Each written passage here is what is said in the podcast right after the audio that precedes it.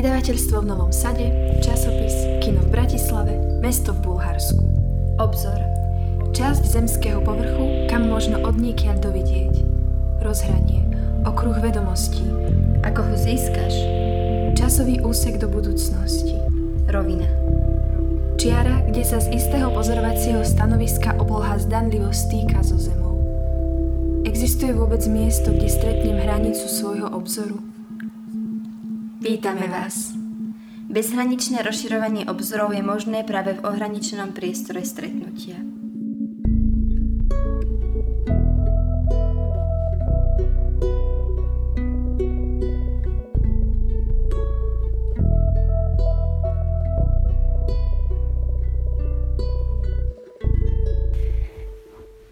Tak ahojte, drahí kamaráti, veľmi sa tešíme, že vás znova môžeme pozdraviť cez tento náš podcast. My sme mali teraz trošku takú mesačnú pauzu, lebo nás postihlo skúškové, takže veríme, že nám to odpustíte a my už sme sa na vás veľmi tešili. Veríme, že aj vy na nás. A tak sa tešíme, že sme tu znova spolu. Áno, ahojte, zdravíme vás a chceme teda medzi nami privítať nášho dnešného hostia, a vlastne toto je prvý podcast v roku 2021, čiže nám je obrovskou cťou, že to môže byť práve tento človek, ktorý, o, asi ho všetci poznáte, ale je lídrom nášho spoločenstva Brno Worship a okrem toho je to ešte človek s mnohými záľubami a mnohými veľmi dobrými tvárami a, a stále jeden a ten istý, jediný, one and only. Janko Poláčik, vitaj. Čaute, čaute, ďakujem za privítanie a prajem všetkým, čo to počúvajú. Pokoj, radosť, slobodu, lásku, prosperitu. Všetko dobré. Teším sa. No a my by sme sa veľmi radi s Jankom v tomto podcaste troška uh, rozprávali a rozšírili svoje obzory uh, v líderstve a v takých viacerých tvárach líderstva. Ale skôr, než sa do toho pustíme, tak by sme radi počuli, Janko, že ako tak prežívaš tieto dni a celú túto situáciu a a aké sú proste tvoje dni? Ďakujem za otázku aj za pozvanie, veľmi si to cením, že tu môžem byť takto. A no moje dni, tak je lockdown, covid, ale mne sa zdá, že ako keby sa ani nič nedialo, že môj život normálne pokračuje, že teraz v škole napríklad sme mali pôvodne home office zo začiatku, jak to bolo také nové, ale teraz už normálne môžeme chodiť, takže chodím do školy, občas si zoberiem uh, home office, ale teraz už normálne. A inak zažívam taký, je to také niečo nové, teraz s chalanmi zo spoločenstva ideme Exodus, takže je to také vyvádzanie z takého starého človeka, z tých návykov, e, ktoré často sú pre mňa pohodlné alebo niečo také dobré, pohodlné ale zároveň je to zotročujúce, ako aj ten Egypt proste bol zotročujúci a tí Izraeliti, keď utekali, tak sa stále chceli vrátiť, pretože si mysleli, že im tam bude dobre, pritom Pán Boh má niečo oveľa lepšie, proste slobodu pre nás a tak ďalej, ale tá cesta nie je vždy jednoduchá. Takže asi, asi takto to mám, že tá cesta nie je jednoduchá, ale, ale mám radosť z toho, pretože viem, že som v procese a chcem viac. Wow. To je dobré povzbudenie hneď na úvod. Ja by som sa ale spýtala, že nie všetci, čo nás počúvajú, možno úplne vedia, že čo ty v živote teraz robíš, že či študuješ, pracuješ, lebo si spomenul školu alebo niečo medzi tým. Áno, no momentálne som dokončil doktorát na Vysokom učení technickom v Brne, uh! odbor Fakulta strojného inžinierství a odbor energetika, procesy, ekológia Takže som vlastne uh, akože hotový doktorand alebo pracovník teraz na, na energetickom ústave v Brne a ešte stále tu pracujem, pretože som zapojený do nejakých výskumných projektov a v podstate to, čo robíme uh, tuto na pôde fakulty, tak je, že skúmame uh, v energetike vplyv spalovacích procesov, hlavne biomasy na životné prostredie a snažíme sa optimalizovať a nastaviť ten spalovací proces, čiže predstavte si, že máte doma kotol na biomasu, krp s drevom a mm, my sa to snažíme vyladiť tak, aby to spalovalo čo najčistejšie, aby z toho nevznikali také malinké čiastočky, ktoré sú tak malinké, že ani gravitáciou nepadajú k Zemi, radovo od jedného nanometra do jedného mikrometra. A snažíme sa, aby nevznikali, aby nám tu nelietali vo vzduchu, oni mimochodom vznikajú aj z aut. A v podstate riešime to, aby, aby ovzdušie bolo čisté, takže nejak tak. A teraz vlastne, ak bol COVID, tak dosť sme mali také rušné obdobie, pretože ten prístroj, ktorý som aj ja obsluhoval, tak bol úplne zanepráznený všetci na ňom chceli merať, pretože sme merali rôzne respirátory, rúška, filtre do vzduchotechniky pre nemocnicu a podobne a, a tak, takže sa to týka aj tohto, pretože zrovna ten COVID je takej tej veľkosti, ten vírus COVID je takej tej veľkosti, ako my meriame. Takže meriame také malinké čiastočky, ktoré nie sú ani viditeľné voľným okom, ani opticky dokonca my ich musíme zväčšiť, pretože vlnová dĺžka svetla je, je až od neviem koľko nanometrov, 400 približne, ale tá čiastočka je tak malá, že my musíme zväčšiť, aj bola opticky detekovateľná a potom ju spočítame. Takže no, to je taký výskum, ktorý wow. robím na škole. Takže ak ste sa pýtali ku škole, takže toto. Uh-huh. A je to dobré, som v takom vedeckom prostredí, všetky tu okolo mňa, všetci také e, bedne, vedecké hlavy, proste úplne namakané. Ja si tu prídem ako taký najväčší, chápete? Ja som to len taký, že proste prídem s každým, s každým pokecám a od každého niečo si zoberiem a potom som najmudrejší proste, ale necítim sa nejaký vedec. Takže nemám ani v pláne úplne pokračovať potom túto s tou vedou nejak, ale, mm, ale veľa mi to dalo do života. Uh-huh. A teraz je to už teda tvoja, tvoje zamestnanie, že už je to práca, teda to štúdium máš dokončené a už je to ako... Áno, v podstate áno, som tu zamestnanec a štúdium mám dokončené. A učím, mm, vlastne učím tiež nejaké cvika a podobne. Uh-huh. A robíš to full time, Janko? Uh, v podstate áno, mám to ako full time, ako hej, áno, na plný úvezok. Uh-huh. Uh-huh. A okrem toho teda si o vedúcim spoločenstve Brno Worship. A mňa zaujíma, že ako si sa vlastne dostal do Brna alebo do Brno Worship? Lebo ty si už celkom dlho členom spoločenstva. Ty si podľa mňa jeden mm-hmm. z mhm. najstarších členov spoločenstva momentálne. Asi aj najstarší, možno, že ja neviem. Wow. No, dostal som sa tak, že vlastne po strednej po Gimply som chcel ísť na vysokú školu a chcel som tak, že ísť proste dať si nejakú výzvu životnú, že nie ísť len na nejakú takú jednoduchú školu, ktorú všetci dajú, ale niektorí spolužiaci išli do Brna, kamaráti, tak som sa rozhodol, že aj ja pôjdem do Brna. A už vtedy sme mali, aj počas strednej sme mali také spoločenstvo na Partizánskom a potom aj na, na začiatku výšky som tam začal trošku viac chodiť. A potom do Brna chodil jeden taký kamoš, volal sa Miško Kováč, pozdravujem ho už na Slovensku naspäť. A on hral na bicie um, vlastne aj v tých našich chválach zo začiatku, no a jak vlastne vznikali vznikalo to spoločenstvo v Brne a sme začínali s chválami, tak vlastne hľadali klavesaka, Mišo poznal mňa zrovna, jeho poznali zase tí chalani z PR, Kubo Barbierik, Luky Pala, Ivo Giltler, ktorí to tam nejak tak rozbiehali. A um, potrebovali aj klavesaka, takže s Mišou sme už vtedy hrávali v jednej kapele na Slovensku partizánskom a uh, takže sme, takže som sa takto dostal do spoločenstva. Potom som spoznal skvelých ľudí, Kuberka, Bar- Barbierika, Lukyho Palaja. Lukyho som trošku poznal, lebo sme chodili do PR ešte predtým proste na chváli, to bolo takí, takí priekopníci, no, pretože partizánske od Prievidze bolo kúsok. A takže to boli také moje začiatky a moja cesta do spoločenstva. Myslím si, že niekedy v roku 2011 alebo 2012, takže nejak tak. A keď už tak pekne hovoríme o tom spoločenstve, tak by sme sa ťa chceli aj opýtať, že ako možno ty vnímaš práve to líderstvo v kontexte spoločenstva alebo cirkvy ako takej? Čo to možno pre teba konkrétne ako lídra znamená? Mm-hmm.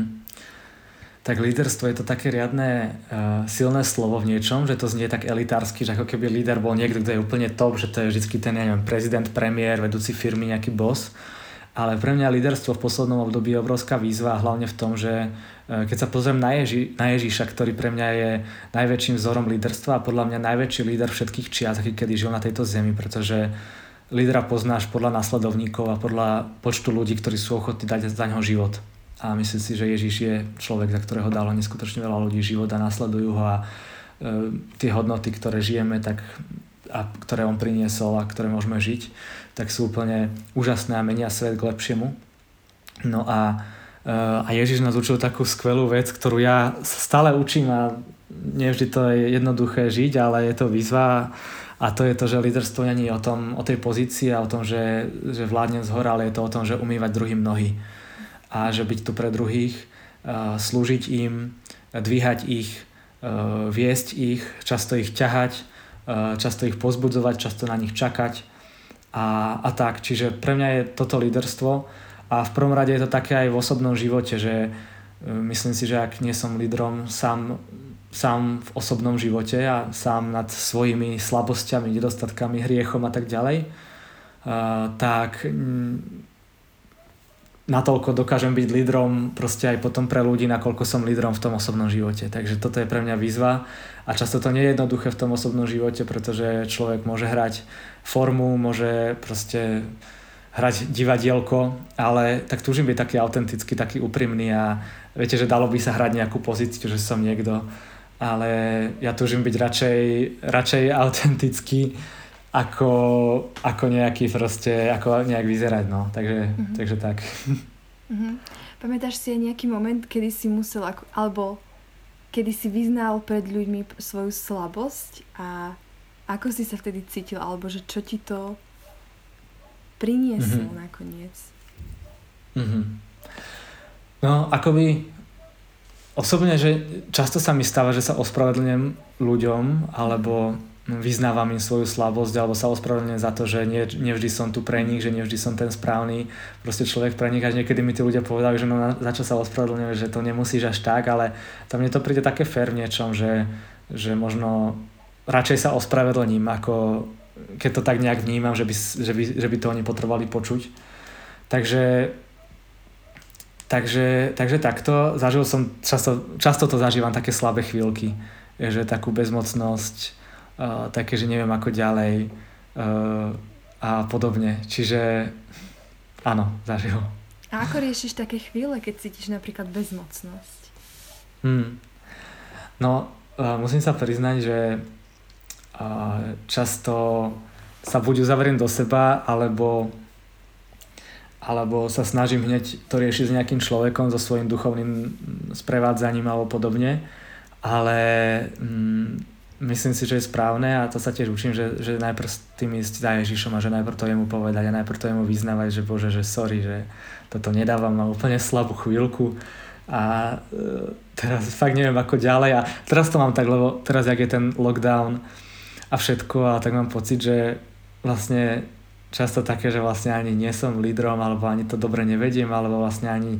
Chápete, ja viem, že sú to klamstvá, viem, že to nie je správne, ale tak často idem s tým za Ježišom a hovorím mu, že Ježiš, pozri, že takto sa cítim. Proste, že toto ti iba chcem povedať, že takto sa cítim a, alebo takto som sa dnes cítil, alebo dnes som bol s tým a s tým človekom a, a toto ma sklamalo, alebo toto ma potešilo a e, teraz neviem ako ďalej, fakt sa cítim slabý Ježiš, ale neviem čo s tým, ale viem, že ty vieš. Takže asi, asi takto a to sa učím teraz. Uh-huh.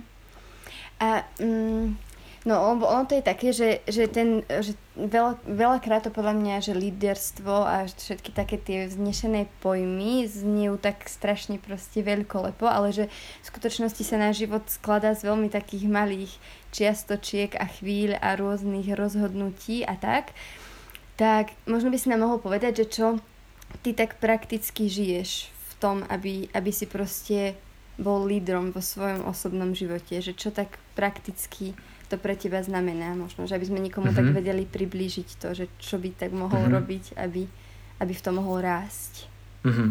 No napadlo mi, mne veľmi uh, pomohla jedna kniha, ktorú som nedávno čítal, to je um, od Johna Maxwella 21 zákonov vodcovstva alebo potom od uh, Stefana Coveyho, myslím, že sa volá ten autor 7 návykov vysoko úspešných ľudí alebo Seven Habits of, Seven Habits of Highly Effective People. A, a je to veľmi taký dobrý manuál, že kde títo vlastne autory, ktorí sú v podstate veriaci a vlastne to všetko líderstvo vychádza z biblických princípov a to aj mňa fascinuje, že väčšina tých e, veľkých amerických e, autorov líderských kníh alebo ľudí, ktorí vyučujú o leadershipe a podobne, tak sú práve, sú práve kresťania, že sú napríklad bývalí pastori alebo ľudia, ktorí majú skúsenosti s vedením cirkvy. A e, mne osobne veľmi pomáha spoločenstvo. E, myslím si, že to je, že v prostredí alebo v spoločenstve, kde nie sú ľudia motivovaní niečím, ako je vyplata alebo nejaká odmena, ale sú tam dobrovoľne, čiže nejaké dobrovoľnícke organizácie, je najväčšia výzva byť lídrom. A keď niekto dokáže byť lídrom eh, v takej, takomto type organizácií, či je to už, mm, ja neviem, nejaká charitatívna organizácia, alebo proste niečo, kde je to založené na dobrovoľníctve a dokáže natchnúť a viesť tých ľudí, tak podľa mňa tam sa ukazuje to líderstvo, pretože vlastne tí ľudia mm, jediný spôsob, akým dokážu tých ostatných ľudí motivovať, tak je vízia a e, vlastný príklad a život. Že nie je to, a že tí ľudia, ktorí ich nasledujú, tak ich nenasledujú na základe toho, že sú dobre zaplatení alebo že dostanú za to nejakú inú odmenu, ale, ale nasledujú ich vďaka tej vízii a vďaka tomu, možno tomu autentickému srdcu, ktoré cítia. Takže toto je pre mňa taký rast aj v spoločenstve a myslím si, že aj ak to môžem niekomu odporučiť, tak práve toto je veľmi, či už napríklad vedenie malej skupinky, alebo alebo nejakého takéhoto projektiku alebo niečoho podobného a dokážu to robiť aj tí samotní lídry proste bez nejakého nároku na honorár alebo chápete, ono to vždy príde, že ja si myslím, že keď nehľadáme e, primárne odmenu, ale hľadáme niečo, ako môžeme pomôcť spoločnosti, ako môžeme priniesť hodnoty do tohto sveta, tak ten, mm, ten vedľajší efekt je vždy nejaká odmena. Proste, že Pán Boh to nikdy nenechá len tak. A mm, a, ale, nerob, ale dôležité je nerobiť to kvôli tomu, aby prišla tá odmena, ale robiť to kvôli tomu, že túžim vidieť zmenu. Alebo túžim prinášať nejaké hodnoty alebo niečo pozitívne alebo zmeniť svet. Takže toto je pre mňa asi taký rast, e, taká vernosť malom, že každému z nás Boh zveril nejakú oblasť vplyvu, či už je to človek, ktorý je na základnej škole, proste úplne nejaký mladý človek, proste jeho oblasť vplyvu sú jeho, jeho výsledky v škole napríklad, alebo jeho, jeho mm, osobnostný rozvoj, osobný rozvoj alebo proste človek v rodine, otec rodiny, proste jeho oblasť vplyvu je jeho rodina alebo oblasť nejakej manželky na materskej, maminky je vlastne to, že vedie to dieťa alebo tak. A každý sme lídrom sám sebe, čiže každý máme tú oblasť líderstva, či už väčšiu alebo menšiu. A myslím si, že keď sme verní v malom, tak vždy príde nejakým spôsobom povýšenie, správny čas. Uh-huh. Uh-huh. Mňa by zaujímalo ešte um Možno v tomto líderstve o, alebo od lídra často ľudia očakávajú, že bude neustále o, šťastný, možno neustále niesť taký oheň. A že či máš ty nejaké možno návyky alebo pravidelné zvyklosti, ktoré robíš, aby tak vedome, aby si možno udržiaval svoj oheň, udržiaval svoju lásku, mm-hmm. aby si možno predišiel vyhoreniu alebo mm-hmm. jednoducho nejaké zdravé návyky, ktoré ti aj v líderstve osobnom, aj v spoločenstve pomáhajú. Mm-hmm. Mm, veľmi dobrá otázka, ďakujem Dianka, fakt si to trafila. Uh, ja som bol voľakedy taký veľmi nestály a mal som také veľké výkyvy, že dokázal som mať obdobie, kedy som mal taký silný oheň a potom také úplné, že e, temnejšie obdobie, kedy som bol totálne vyhorený a tak a fakt som už aj tými skúsenostiami hore-dole proste narazila. Teraz napríklad aj keď vidím ľudí vo svojom okolí, že to takto majú, tak nesnažím sa ich za každú cenu uh, nejak uh, korigovať alebo naprávať alebo im tlačiť do hlavy nejaké mudrosti, že ako by to mali žiť alebo nemali E, samozrejme, že často im pomôžu tie rady, ale myslím si, že najviac je tá skúsenosť. A ja som mm, na to prišiel vďaka skúsenosti. Aj ľudia okolo mňa proste, ktorí boli takí moji mentori, tak vždy videli, že, že, že tak chodím hore dolu. A, e, ale nechali ma. Často proste aj tak mi verili a to mi, to mi dalo najviac, že mi verili, že sa mi nesnažili nejak proste ma meniť. Ale to, čo akože udržiava oheň, tak samozrejme, že je to pre nás kresťanov osobná modlitba, proste osobný čas s Bohom. A toto keď som sa naučil proste každé ráno si dať, ja si vždy čítam tak aspoň tri žalmy proste každý deň, že idem postupne e, od prvého žalmu až po 150 a každý deň si dám tri a zase keď, e, keď dojdem po 150 teda zase idem od jedničky a veľmi mi to pomáha, akoby, že väčšinou mi to tak veľmi proste nastaví to srdce, pretože král David podľa mňa bol jeden tiež najväčších lídrov histórie a viedol izraelský ľud a on tam práve prežíva E, alebo to, čo vylieva Bohu svoje srdce, tak prežíva často tie líderské aj víťazstva, aj pády, proste niekedy chváli Boha za to, aký je dobrý a niekedy mu vylieva svoje srdce, že, že o, oh, sorry Bože, tak teraz som to fakt nedal. Ale mm, tak toto som sa naučil, že mať taký návyk, uh, mať taký návyk, že mať tu pravidelný čas modlitby, takej meditácie, um, takého osobného času s Bohom čiže to mi tak dalo. Ja som, ja som dosť taký človek, ktorý je ktorý potrebuje ten oheň, že, že taký, ta, taký ten zapnutý, taký ten, chápete, že, že, že buď buď som není vôbec, alebo som takýto proste, že nedokážem asi inak fungovať, ale, ale túžim byť stále taký, taký dobro, dobro mať tak zapnutý svoj oheň, alebo horiť, aby horel môj oheň a aby som mal zapnutú svoju lásku. Uh, no ale je to výzva, je to každodenný boj a často prídu, ja neviem, situácie, prídu ľudia, prídu meetingy, stretnutia, prídu, príde kritika, ktorá často prichádza fakt aj do tejto pozície Eh, a teda dokáže dať človeka dole. A ja som tiež na to posledné obdobie veľmi často narazil a nebolo pre mňa jednoduché sa s tým vysporiadať, ale vnímam, že mi to veľmi veľa dalo toto obdobie. Mm-hmm. Ja by som sa ešte možno opýtala, že si tak pekne hovoril o tej modlitbe, že možno ako tak úplne uh, prakticky vyzerá, že, že kde sa možno rád modlíš, alebo čo je tak, či máš vytvorené také nejaké miesto, kde to je pre teba proste prirodzené, alebo či si rád vonku, alebo čo je ti také blízke. Mm-hmm. No moja, moja modlitebná, môj modlitebný priestor je moja postel. Ja vždycky proste si, si lahnem, lahnem si na brucho, dám si trošku akože pod brucho alebo tak nejaký, nejaký vankúš, e, mám tam takú malú lampičku pri posteli, otvorím si Bibliu alebo nejakú knižku alebo zápisník a, a takto, či už aj ráno alebo večer, alebo večer už niekedy, keď nevládzem, tak iba si takto láhnem proste na tvár, e, dám si ruky takto proste na hlavu a, mm, a som, mám taký čas proste pred, pred spánkom kedy Bohu vylievam svoje srdce, ale tak to je také, také moje, môj priestor. A teraz v poslednom období mám veľmi často v aute uh, taký čas, že napríklad spievam si pesničky, chválim Boha, modlím sa v jazykoch, kričím, často keď idem sám, tak si to môžem dovoliť úplne, môžem byť sám s sebou mm. proste a ísť úplne bomby.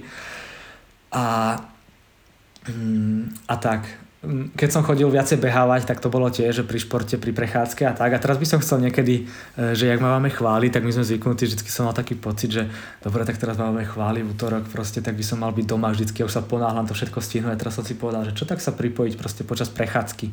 Chápete, že ja celý deň, a hlavne ten útorok ja mám taký, že od rána do večera mám online meetingy, mm. alebo učím, alebo tak a, mm, a potom ešte tie chvály večerov som taký usedený bez pohybu, tak e, najbližšie to chcem vyskúšať, že, že budem proste kráčať, e, budem chodiť a proste pritom sa budem modliť, pritom sa pripojím, proste dáta mám, celkom dosť dát mám v mobile proste, tak sa môžem pripojiť, dám si sluchatka a proste športovať pri tom. A predstavte si, že by sme takto všetci chodili, chápete?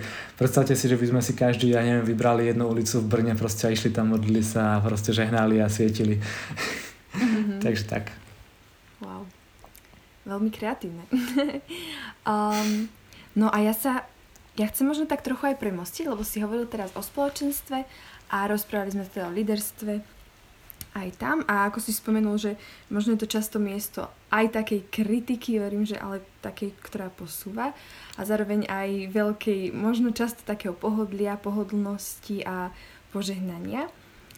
Um, ale zároveň aj podľa mňa pre teba je to celkom blízka téma, um, že čo líderstvo mimo spoločenstva, alebo ako viesť ľudí mimo spoločenstva, že ako sa približiť k ním a možno um, zdieľať aj s nimi veci, ktoré žijeme, ktorým veríme o nejakým prírodzným spôsobom. Že myslíš si, že je to dôležité a aké miesto má možno takýto spôsob líderstva v tom živote? Mhm. Myslím si, že e, ľudia mimo spoločenstva alebo mimo cirkvi alebo takí, že neveriaci ľudia e, veľmi rýchlo vycítia takú dôveru voči človeku alebo takú jeho autentickosť. A mm, tu si myslím, že máme mm, hlavne my kresťania obrovskú výhodu, pretože máme prístup k tým zdrojom, k tomu uzdraveniu od Boha, k takej celistvosti. A, a chápete, že ľudia e, v tomto svete, hlavne dnes, v, tom, v tej dobe covidu a strachu a všetkého, majú potrebu sa často upnúť alebo tak ísť inklinovať k niekomu, kto, kto ide nejaké pozitívne hodnoty a myslím si, že často sa stretávame hlavne s takými ľuďmi, ktorí sú trošku, teraz je také slovo, že toxickí. E, chápete v zmysle, že stretnete sa s nimi a úplne vycuciajú všetky baterky z vás a a ja som mal práve, alebo mám, mám často také, že práve títo ľudia často majú potrebu so mnou komunikovať alebo tak. A je to dobré, proste sú to skvelí ľudia a Pán Boh mi ich posiela do života, je to skvelé. Proste a často si len mm, možno sami nezažili niečo, mm, či už vo svojej rodine alebo vo svojom osobnom živote, čo hľadajú možno inde hľadajú nejaký pocit uznania, možno pozornosť, možno mm, môj čas a podobne. A ja to mám rád, pretože e, teraz mm, voľa, kedy som práve nevedel, ako pristúvať k takýmto ľuďom, teraz som sa naučil si nastaviť také jasné hranice, ale také, že s láskou proste voči tým ľuďom. A mm, ako si sa pýtala, že ako byť lídrom proste v, v takomto prostredí, tak si myslím, že ľudia nasledujú charakter, ako keby, že e, ja som, e, pracujem v prostredí, kde je veľa ľudí, ktorí sú špecialisti, odborníci, možno top špička proste minimálne v Českej republike, v tých veciach, ktoré skúmajú, riešia na tej vedeckej pôde, ale nevždy je to o tom, že by ich ostatní ľudia boli ochotní nasledovať, e, aj keď sú špičkoví. A to, čo si myslím, že práve čo je ten rozhodujúci faktor, tak je práve ten e, charakter. Napríklad ja mám takého veľmi, e, vlastne môj školiteľ počas celého toho doktorátu, e, tuto na škole a teraz vlastne vedúci toho nášho ústavu, pán docent náš, tak je pre mňa veľ, obrovským vzorom proste v líderstve. A on je práve tým, že napríklad jedna z vecí, ktorú on robí, že nikdy nikdy netlačí na druhého. Proste, že on často, aj keď mne dá nejaké úkoly, ktoré by som mal splniť, tak ja často um, si to tak odkladám na poslednú chvíľu a on keď už naozaj prihara, tak ho povie, že Honzo, bylo by dobré, aby sme toto udelali. A tak chápete, že e, keď ja poviem niekomu, že urob toto, urob toto, choď tam a sme, sme na úrovni, že sme rovnocenní, že nie je to môj vyslovene nadriadený alebo rodič alebo niekto, koho by som mal rešpektovať, tak vlastne je to manipulácia, pretože ten človek nemá na výber, proste on nemá slobodu sa rozhodnúť, urobiť niečo iné. A myslím si, že toto nikto nechceme, proste manipulovať inými a byť manipulovaný. Žiaľ, väčšinou sa to takto deje, alebo veľmi často sa to vo vzťahoch takto deje. A myslím si, že pokiaľ tí ľudia cítia slobodu proste a cítia sa, že áno, môžem a tento človek ma netlačí, nenúti, netlačí na mňa, ale pozýva ma a ukazuje mi nejakú víziu proste a nadchol ma tak wow, ja si poviem, že, že nie, že nie, že no, tak musím ísť a mal by som ísť, ale si poviem, wow, chcem ísť, proste túžim potom a túžim ísť za ním, túžim ho nasledovať, alebo túžim uh, žiť to, čo má on, alebo túžim um, zapracovať na sebe v tej oblasti, v ktorú mi on zdieľal, pretože, pretože niečo ma na tom fascinuje. Toto si myslím, že je spôsob, ktorý môžeme my, my prinášať. A verím tomu, že keď to budeme žiť aj my ako kresťania, proste takéto čisté evanielium, ktoré nás Ježiš učil, čo je láska, radosť, pokoj, radosť a toto z nás bude srč, e, sršať, tak tých ľudí to bude brutálne priťahovať ako magnet. Mhm. Amen. A my sme pomaličky naplnili aj čas podcastu, ale veľmi radi ešte na konci vždy snívame na chvíľu, lebo nám to príde dôležité hovoriť o tom, čo je v našich srdciach a po čom túžime.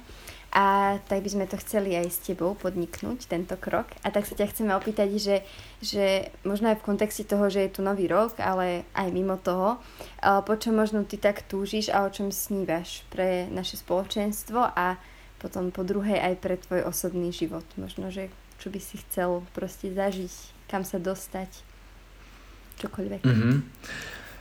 Wow, tak pre môj osobný život, ja som taký snílek, akože ja veľmi rád snívam. A ja si vždy na začiatku roka píšem takých 10 cieľov, túžob, snov, ktoré by som chcel na ten rok proste nejakým spôsobom dosiahnuť alebo aby sa mi splnili a to tak vždy odovzdám Pánu Bohu a poviem, Bože, toto sú moje sny, ale proste dávam to Tebe.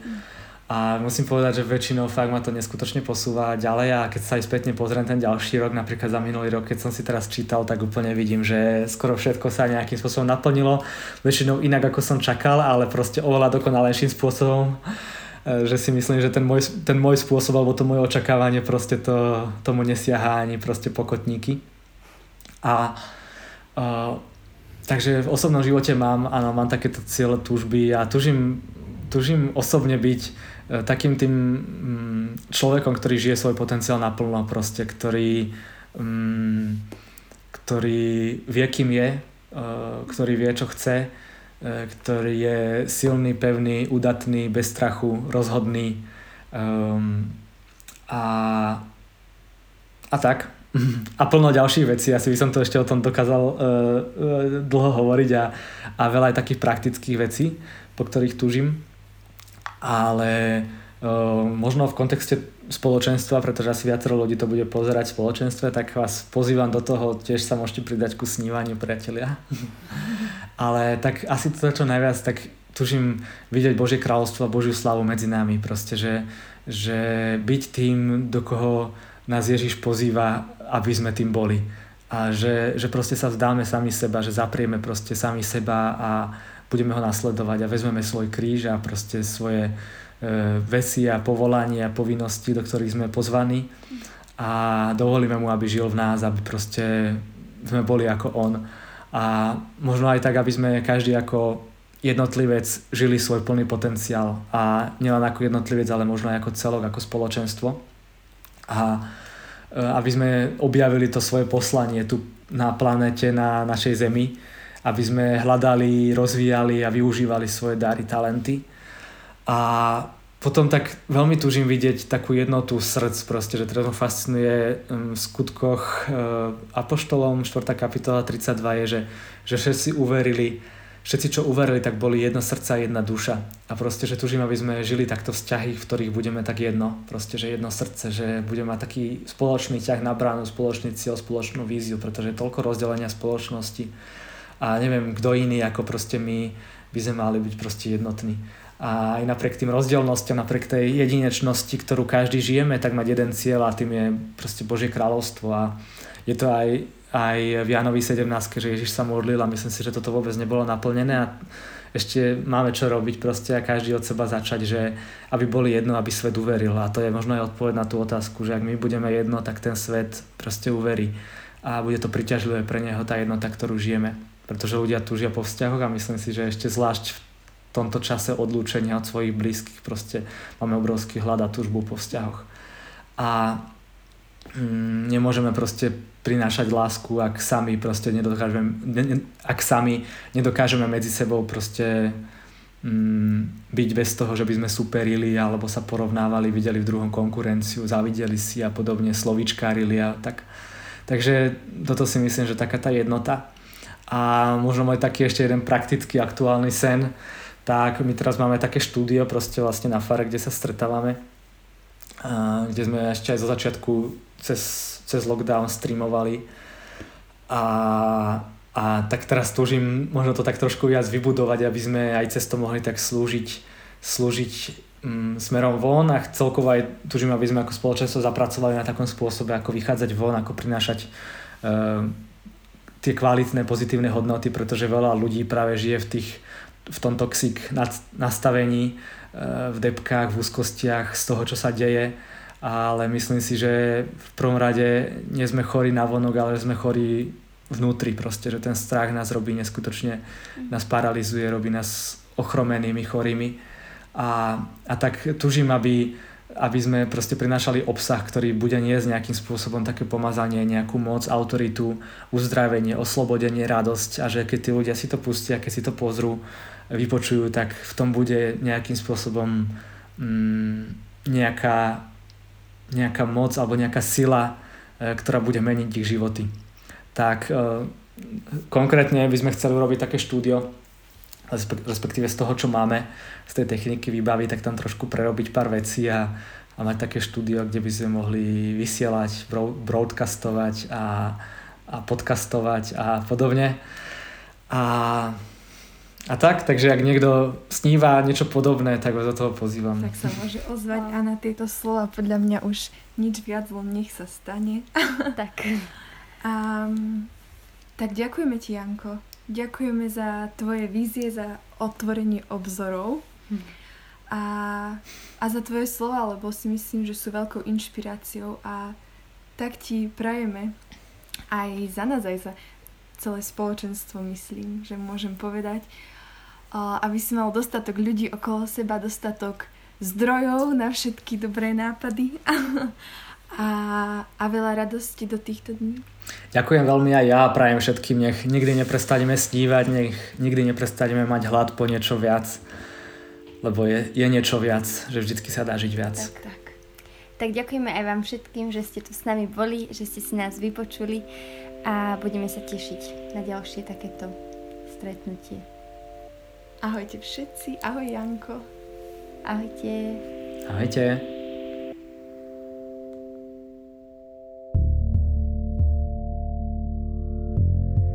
Sa má kresťan stať lídrom, nemal by očakávať rast v spoločenskom rebríčku tohto sveta. Mal by pozerať opačným smerom, ktorý sa končí na kríži. Bezmocnosť a skromnosť v duchovnom živote nemožno nájsť u ľudí bez chrbtovej kosti a tých, ktorí dovolia, aby ostatní rozhodovali za nich. Bezmocnosť a skromnosť v duchovnom živote znamená, že takýto človek miluje Ježiša tak hlboko, že je ochotný nasledovať ho kamkoľvek. A pritom vždy dôverujúc, že Ježiš mu dá život. Z knihy Henry Noyen In the Name of Jesus Reflection on Christian Leadership.